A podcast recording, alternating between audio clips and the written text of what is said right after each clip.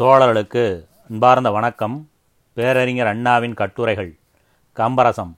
Dose எண் நான்கு. இனிப்பாகத்தான் இருக்கிறது. ஆனால் உள்ளே போனதும் எமது உள்ளத்தையே குத்துகிறதே கம்பரசம்.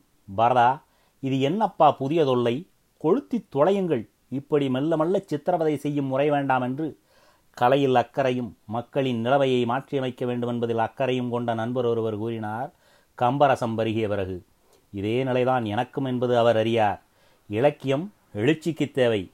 ஆனால் பருகிடும் இனத்தையே இழித்தவாயராக்கி எய்த்து பிழைக்கும் கூட்டத்தின் பாதம் தாங்கிகள் ஆக்கிடவன்றோ அந்த இலக்கியம் இதிகாசாதிகள் பயன்படுகின்றன என்பதுதான் எனக்குள்ள மனக்குறை.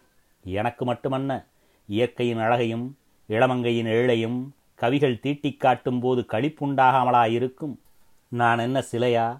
சர்வ உணர்ச்சியும் சம்பூரணமாக உள்ளவன்தானே ஆனால் ரசமான நிலை இனத்தை கொலை செய்கிறதே என்ற வருத்தம் என்னை கம்பரசத்தை மேலும் சில தயாரித்துவிடச் செய்கிறது. தாங்கக்கூடியவர்கள் மட்டுமே உபயோகிக்க கோருகிறேன். காரசாரம் சற்று அதிகம் மூலிகையின் விசேஷத்தால் நமது கலப்பு முறையின் விசேஷத்தால் அல்ல. காமச்சுவையை கம்பர் பெரிதும் கண்டறிந்தவர்.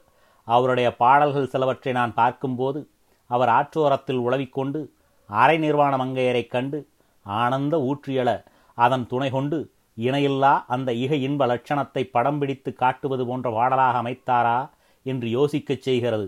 ஆற்றோரமோ குளத்தங்கரையோ ஜலக்கிரீடைக்காக மாளிகைகளிலே அந்த கால மன்னர்கள் கட்டி வைத்த சிங்கார சிறு ஓடைகளோ ஏதோ ஒன்றின் அருகே கம்பர் தமது ஓய்வு நேரத்தை கழித்திருப்பார் என்பதில் யாருக்கும் சந்தேகம் வேண்டாம். ஒன்று மட்டும் சந்தேகம். அந்த நேரங்களிலே அவருடைய கண்ணை கவ்வி கருத்தை குழப்பிய காட்சி அரை நிர்வாணமா முழு நிர்வாணமா என்பது மட்டுமே சந்தேகிக்க வேண்டிய இடம். அத்தகைய அனுபவசாலியாகவும் சுகியாகவும் கம்பர் இருந்திராவிட்டால் மற்ற எந்த புலவரும் எந்த ஓர் மறைவிடத்தை பற்றி மறைவாகவே கூறினரோ அதனையே கம்பரனும் புலவர் பெருமான் மட்டும் பூரிப்போடு படம் பிடித்து கலைநகாசு ஒளிவிட கடவுள் திரு அவதாரக் கதையிலே காட்டிட முன்வந்திருக்க முடியாதல்லவா? வறுமைக்கும் கலைவல்லாருக்கும் இருந்து வந்த தோழமை பற்றிய பழம் பாடல்கள் பல உண்டு. பாலில்லாத தனத்தை பாலன் பற்றி இழுத்து பால் வரப்பெறாததால் தாய்முகம் நோக்கியள தாய் என்முகம் நோக்கியள மன்னா நான் உன்முகம் நோக்கி வந்தேன் என்று குடும்பத்திலே தரித்திரத்தில் கொட்டிய செய்தியை கவி கூறினதாக படித்ததுண்டு. கம்பருக்கும் வறுமைக்கும் தொடர்பு அதிகம் இருந்ததில்லை. அவருக்கும் வனிதையருக்கும் இருந்த தொடர்பு வரலாறுகளிலே சரிவரத் தெரியவில்லை. ஆனால் அவருடைய வாயூற்று உழ்கிற அனுபவங்களை திரட்டி தொகுத்து பார்த்தால் ஆஹா அங்க லட்சணங்களிலே எத்தனை விதம் கொண்ட கெண்டைவெளி மாதருடன் இவர் சென்று விளையாடி கவிதாரசத்தை மொண்டு உண்டு தமது நூலிலே விண்டிருக்கிறார் என்பதை ஒருவாறு ஊகிக்கலாம். ஒருவாறுதான் முழுதும் தெரிய வந்தால் மூச்சு திணறிவிடும் நமக்கு. அடடடடடடா இப்படிப்பட்ட போகியாயிப் புலவர் என்று வியந்து கூறி கூறி மூச்சு திணறிவிடும். அவ்வளவு தேங்கி கிடக்கிறது அவருடைய கவிதையிலே. யார் யார் எந்தெந்த கோலத்திலே என்னை காண விரும்புகிறார்களோ அவர்களுக்கெல்லாம் நான் அவ்வக்கோலத்திலே காட்சி தருவேன் என்று கீதா வாக்கியம் இருக்கிறதாம். பக்தர்களின் கண்களுக்கு எப்பொருளும் தாம் வணங்கும் ஆண்டவனின் சொரூபமாகவே தோன்றுமென்று பக்தி பிரதாபக்காரர்கள் கூறுவர். அதற்கேற்பவே அவர்கள் ஆண்டவனை நங்கை உருவிலிருந்து நாய் உருவரையிலே சித்தரித்துள்ளார்.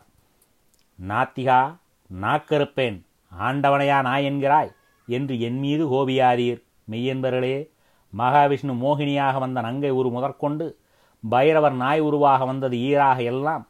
ஆண்டவ சொரூபந்தான் என்று ஆத்திக நண்பர்கள் கூறுகின்றனரே அதைச் சொன்னேன். வேறில்லை. பக்தர்களின் மனோபாவம் இதுவெனில் பாவாணராம் கம்பரின் மனோபாவமோ? எந்த பொருளைக் கண்டாலும் எந்த காட்சியைக் கண்டாலும் குன்றாக இருக்கட்டும் குருத்தாக இருக்கட்டும் இந்திரலோக பூச்சியாக இருக்கட்டும் எந்த இயற்கை காட்சியாக வேணும் இருக்கட்டும் அத்துணையையும் மாதரின் அங்கங்களையே நினைவூட்டும் நிலை வருகிறார். ஏனென்று என்னை கேட்டு பயனில்லை அவரோ இங்கில்லை. ஆனால் யோசிக்க உங்களுக்கு நேரம் இருக்கிறது. யோசித்துப் பாருங்கள் எப்பொருளும் எம்பிரனாகவே தோன்றுவது பக்தி என்றால் எந்த பொருளும் மாதரின் அங்கங்களையே நினைவிற்கொண்டு வரும் நிலைமை இருக்கிறதே. அது என்ன? காமம் பெண்பித்து மோகப்பிரியம் மையல் விரகபோதை என்ற பல உண்டு. எது பொருத்தமோ அதை தேர்ந்தெடுங்கள் தோழர்களே. மலையைக் கண்டதும் கவிக்கு மாதரின் கொங்கைதான கவனத்துக்கு வர வேண்டும் மலைச்சிகரம் சிகரம் அந்த கொங்கையின் காம்பு பற்றிய சிந்தனையையும் மலைத்துளி மலைச்சிகரத்திலே காணப்படுவது தனத்தின் காமினின்று வெளிப்படும் வியர்வையுந்தானா கவிதா விற்பனருக்கு நினைவில் முந்திக் கொண்டு உந்த வேண்டும்? விந்தையல்லவா இது? இத்தகைய நினைப்பை படித்தாலும் படிக்க பக்கம் நின்று கேட்டாலும் முக்தி தரும் புண்ணிய கதைகளா இணைத்துத் தருவது? யோகிக்கு குரு போகியா? சரச சஞ்சாரம் சல்லாப மஞ்சரி அங்கலட்சணம் என்ற ஏதேனும் ஓர் நூல் எழுதி அதிலே கம்பரசம் ததும்பும்படி செய்திருந்தாலும் குற்றமில்லை. கடவுள் திரு அவதாரக் கதையை கூறப்போந்த கல்வியிற் பெரிய கம்பரா இதனைச் செய்வது? கல்வியிற் பெரியவரா? களவியில் பிரியரா என்ற கஷ்டமான பிரச்சனையை அல்லவா? கலா ரசிகர்கள் தீர்த்து வைக்க வேண்டி நேரிடும். நான் தயாரித்தனுப்பும் கம்பரசத்தைக் கண்டால். போ போ பரதா நீ கூறியது போல் கம்பர் எங்கே சொன்னார் என்று கேட்கிறீர்களா? பறவை அல்குல் ஒளிபுறத் தளிப்பு என்ற பாடலை நான் படவம்பக்கம் பாவின் எண் வரியன் உட்பட எடுத்துக்காட்டியும் உங்களுக்கு என் மொழியில் சந்தேகம் இருக்கிறதென்றால் அதற்கு காரணம் என் உண்மை உங்களிடை ஊட்டிய சஞ்சலமே தவிர வேறாக இருக்க முடியாது. வெறும் வர்ணனைகளுக்கு மட்டுமல்ல ஆதாரம் காட்டப்போவது திரைமறைவிலே நடைபெறும் நிகழ்ச்சிகளை கூட தேனொழுகும் கவிதந்த திவ்ய புருஷர் தீட்டியிருக்கிறார். அந்த பாடல்களையும் கூடத்தானையா அம்பலத்துக்கு அழைத்து வரப்போகிறேன். பல பல பத்திரிகைக்காரர்கள் தீட்டிக் கொண்டு வருகிறார்கள் அல்லவா? கம்பர் கவியின்பம் கம்ப சித்திரம் கம்பர் தரும் காட்சி என்ற பல்வேறு தலைப்புகளுடன் அவர்கள் யாவரும் மூடி போட்டு வைத்திருக்கும் பாடல்களை முச்சந்திக்கு கொண்டு வந்து நிறுத்துகிறேன். பிறகு கூறுங்கள் கம்பனின் கலையிலே இனக்குலையுடன் இடக்கரடக்களும் மறைதிரை எனும் முறையும் அனாவசியமாக ஈவிரக்கமின்றி கூச்சமின்றி சித்திரவதை செய்யப்பட்டிருக்கிறதா இல்லையா என்று. ராமர் அவதார புருஷர் ஆகவேதான் அவர் காதையை நான் எழுதுகிறேன் என்று பாயரத்திலே பாவாணர் பகர்கிறார். அத்தகைய சத்புருஷர் மட்டுமல்ல தேவபுருஷர் எவ்விதமான நினைப்பு நடவடிக்கை கொண்டவராக இருந்தார் என்பதை கவி எவ்விதத்திலே தீட்டிக் காட்டுகிறாரோ அதற்கேற்ற வண்ணமே மக்களின் மனம் மாசு அடைவதோ தூய்மை வருவதோ இருக்க முடியும். உப்பில்லா பண்டமும் உப்பே அளவுக்கு மீறி கொட்டப்பட்ட பண்டமும் இரண்டும் குப்பைக்கேதான். மணமயக்கம் போக்கும் மருந்து பிறவிப்பினி போக்கும் மருந்து புண்ணியலோகம் புக அனுமதி சீட்டு என்றெல்லாம் ராமகாதையை பெருமையாக கூறுகின்றனர்.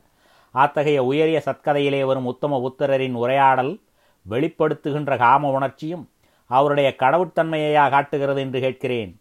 என்ன விதமான உணர்ச்சி உண்டாகும்? ராமரின் வாயுரைகளை கம்பர் தீட்டியுள்ளபடி பார்த்தால் என்பதை யோசியுங்கள். கானகம் புகுந்த காகுத்தன் தன் காதர் கிழத்திக்கு காட்டுக் காட்சிகளை காட்டுகிறார். கீதம் பயிலும் குயிலையும் நடனமாடும் மயிலையும் கிளைதாவும் குரங்கினையும் தாவிடும் மானையும் சீதைக்கு காட்டுகிறார். அம்மையின் சித்தம் கழிக்க மெத்தச்சரி. ஆனால் அந்த சமயத்திலே ஐயன் அன்பின் மிகுதியால் அம்மையை ஆருயிரே அயோத்தி இழந்த அமிர்தமே அஞ்சுகமே வைதேகி மிதிலேமணி ஜானகி ராமப்பிரியே என்று பல பல கூறி மகிழ்த்திருக்கலாம் அன்பர்ச்சனை செய்திருக்கலாம்.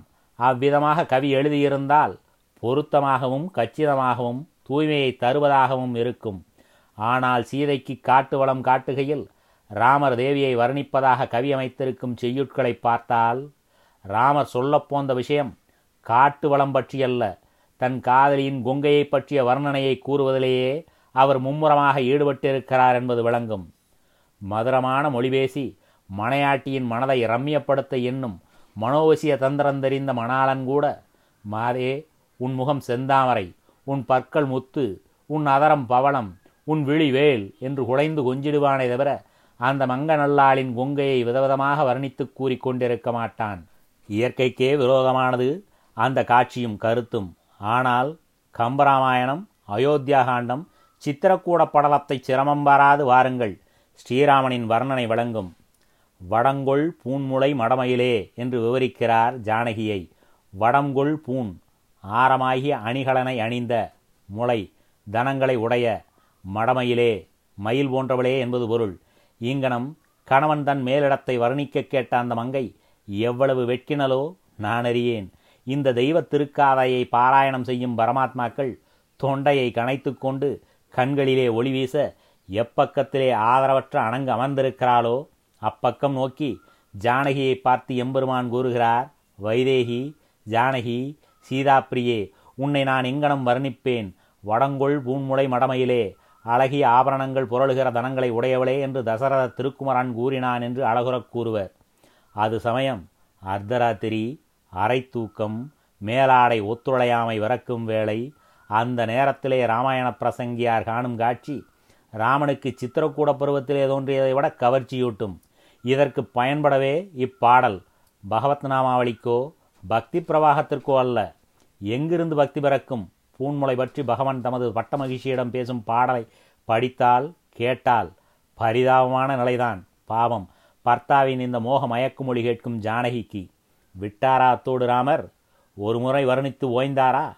ஆபரணங்கள் அணிந்த அழகிய தனங்களை உடையவளை என்று கூறியதோடு திருப்தி கொண்டாரா? தேவத்திருக்குமரன் திருப்தி கொண்டாரோ இல்லையோ? கம்பருக்கு இவ்வளவு சுருக்கமாக பெண்ணை வர்ணித்துவிட்டு திருப்தி பெற முடியாது. எனவே ராமரை மேலும் மேலும் அந்த மேலிடத்தை பற்றி குழைந்து மொழிந்திட வைக்கிறார். இழைந்த நூலினை மணிக்குடன் சுமக்கின்ற தென்னங்குழைந்த நுண்ணிடை குவியலா வனமுலை கொம்பே என்று கூறி குதூகலிக்கிறார். கோசலை செல்வன் பூங்கொம்பு போன்றவளே உன்னுடைய கொங்கைகள் மணிக்குடங்களைப் போன்றுள்ளன. அவைகளை தாங்க மாட்டாது வளையும் கொடி போல உன் இடை உளது என்று கருத்தள கணவன் கூறியது கேட்ட ஹாரிகை வெட்கி தலைகுனிந்து போதும் நாதா உமக்கு இந்த அர்ச்சனை தவிர வேறு வேலையே இல்லையா?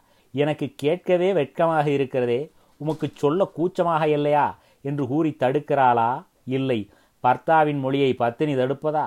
அதிலும் தனது அங்கத்தை தங்கு தரையின்றி அவர் வர்ணிக்கும் போது நெடுநாள் மனமின்றி மிதிலையில் கிடந்த அம்மை என் தடுக்கப் போகிறாள்? ஆனால் நான் கேட்பதும் இந்த விசித்திர ஜோடி இதுபோல் அங்க விளக்கமாற்றிக் கொண்டிருக்கும் படலம் ஆண்டவனைப் பற்றிய கதைகளாய் இருப்பது என்பதுதான். எதற்கு எழுந்தது காதை? பூங்கொம்பில் மணிக்குடம்போல் பூவையருக்கு கொங்கைகள் என்ற சரச வழக்கத்துக்காகவா பாவம் நீங்கி பரமபதம் தர பகவத் திரு அவதார மேன்மையினை உணர்த்தவா? சமஸ்தானாதிபதிகளின் கோலாகலத்தை பற்றிய கதை எழுதியிருந்தால் இதுவும் இதற்கு மேலான வர்ணனையும் கூறலாம். நான் கேட்கிறேன் அதர்மத்தை வீழ்த்தி தர்மத்தை தழைக்கச் செய்த அவதரித்த ஆண்டவனின் வரலாற்றிலா இந்த வர்ணனை இருப்பது என்று? ஆரிய தோழர்கள் அகங்குழைந்து கூறுவரே அறியக்கூடிய ராமானுஜமையங்காரின் சங்கீத விற்பன்னத்தை அதே அறியக்கூடிய கூட இளவு வீட்டிலே போய் யதுகுலகாம்போதி பாடினால் என்ன கிடைக்கும் தோழர்களே? பரிசா? அதுபோல மணவிழா மகிழ்ச்சியின் போது தேசிகரின் தீந்தமிழிசை நடைபெறும் சமயத்திலே அருந்ததாளியை எண்ணிக்கொண்டு ஒரு அம்மாமி அழ ஆரம்பித்தால் கூடி அழுவார்களா அம்மாமியுடன்? கோல்கொண்டென்றோ தாக்குவரவளை நிலைமைக்கேற்ற நிகழ்ச்சி இருக்க வேண்டும். அதுபோலவே கடவுட்கொள்கைக்கு என கூறப்படும் காதையிலே தேவாரம் இருக்கலாம் பக்தி ரசம் சொட்டலாம் தேவ ரகசியங்கள் மிளறலாம் இதையெல்லாம் விட்டு காமரசத்தை கொட்டுவது முறையா என்று கேட்கிறேன். பதம் பிரித்துப் பாருங்கள் அந்த அடியினை. உங்களுக்கும் பஞ்சேந்திரியங்கள் கெட்டிடாதிருக்கும் எவருக்கும் பகவானிடம் நெஞ்சு போகிறதா? மாதரின் போகத்தை பற்றிய நினைப்பு வருகிறதா என்று பார்ப்போம். இழைந்த நூல். ஓர் இழையாயிருக்கின்ற நூலானது. இணை மணிகுடம் சுமக்கின்றது என்ன? இரண்டு கும்பங்களை சுமக்கின்றதென்று சொல்லுமாறு. குழைந்த நுண்ணிடை. தளரும் இயல்புடைய மெல்லிய இடையிலே குவியிள வனமுலை குவிந்துள்ள இளமையான அழகியை தனங்களை கொண்டுள்ள கொம்பே பூங்கொம்பு போன்றவளே இதுதான் பதவுரை. நாயகன் நாயகிக்கு உரைப்பது நாம் படித்து பக்தி மார்க்கம் தேடிட பண்பாடு உணர்ந்து பாவாணர் தந்தது. இதிலிருந்து குவிந்திருந்தால் மட்டும் போதாது இளமையானதாகவும் இருக்க வேண்டும். இவ்விரண்டு இயல்பு இருந்தாலும் போதாது அழகாகவும் தனங்கள் இருக்க வேண்டும். காமக்கணிரசக் கலச இலக்கணத்தை கற்றுக்கொள்ளவும் கற்றவர் பரீட்சிக்கவும் அந்த வாய்ப்பு பெறாதார் படித்துவிட்டு அக்கம் பக்கம் பார்த்துவிட்டு வெறுமூச்செறியவும் பாடம் கிடைக்குமே என்றி பக்தி போதனையாக கிடைக்கும் என்று கேட்கிறேன். எவ்வளவு போகியாக இருந்தால் குவியலமுலை என்று வர்ணிக்க முடியும். கைதூப்பி தொழ வேண்டிய அம்மைக்கே குவியலமுலை இருக்க வேண்டும் என்று கம்பநாட்டாழ்வார் கருதினார் என்றால் கட்டி தழுவிட வேண்டிய காரிகைக்கு எவ்வண்ணம் இருக்க வேண்டும் என்று எண்ணுவாரோ என்னால் சிந்திக்கவே முடியவில்லை தோழர்களே. குவியில வனமுளை என்று கூறினோமே தவிர அது எப்படி இருந்தால் அழகும் இளமையும் தோன்றும் விதமாக தெரியும் என்று கூறாது விடுத்தனமே. ஆகா ரசிகர்கள் எவ்வளவு கவலைப்படுவரோ என்று கருதிப்போலும் கம்பர் வேறொரு பாடலிலே ராமர் வாய் மூலமாகவே மேலிட வர்ணனையை மேலும் சற்று விளக்கமாகச் சாற்றுகிறார். கேளுங்கள் அந்த திருவாய் மொழியையும் சீதையை நோக்கி ராமர் கூறுகிறார் செம்புணார் செய்து குளிகமிட்டெழுதிய செப்போ கொம்பர் தாங்கியதென பெரளிவன முளைக்கொடியே நிறம் உரு அமைப்பு முறை என்று மூன்றுக்கும் விளக்கம் உரைக்கிறார் வாருங்கள். தங்கம் போல தகதகவென்றும் நிறத்திலே சிமிழ் போல குவிந்திருக்கும் உருவத்திலே கொம்பில் தொங்கும் கனி போன்றிருக்கும் அமைப்பு முறை இத்துடன் தொயில் எழுதப்பட்டிருக்கும். இவ்வளவு லட்சணம் இருப்பதால் அந்த தனங்கள் அழகாக இருப்பதாக இருக்கும். கருத்து இது. இந்த பாடலை விரித்து விளக்க தேவையில்லை. நடை கடினமும் அல்ல உரை தெரிய கஷ்டமிராது பதப்பொருள் வாருமின் பின்னர் கூறுமின். பார்க்கடலில் பள்ளி கொண்ட வரந்தாமன் அவதரித்தது துஷ்ட நிக்கிரகத்துக்காகவா தோகையரின் தனத்துக்குச் சரியான இலக்கண முறைக்கவா என்பதனை. குவியலமுலை என்று கூறியது போதாதென்று சிறந்த பொன்னினார் செய்யப்பட்டு இங்குலிகத்தை கொண்டு தொயில் எழுதப்பட்ட சிமிழ் வடிவுள்ள தனங்களை என்ற பொருள்பட ராமரை கூறச் செய்கிறார் கம்பர். வனவாசம் செய்ய வேண்டுமென்று உத்தரவு பிறந்ததை விட கொடுமையானதாக வல்லவா மனைவியின் மேலிடத்தை உள்ளது உள்ளபடி விவரமாக விளக்கிக் கூறு என்று ராமருக்கு கம்பர் கட்டளையிடும் கட்டம். நன்றி வணக்கம்.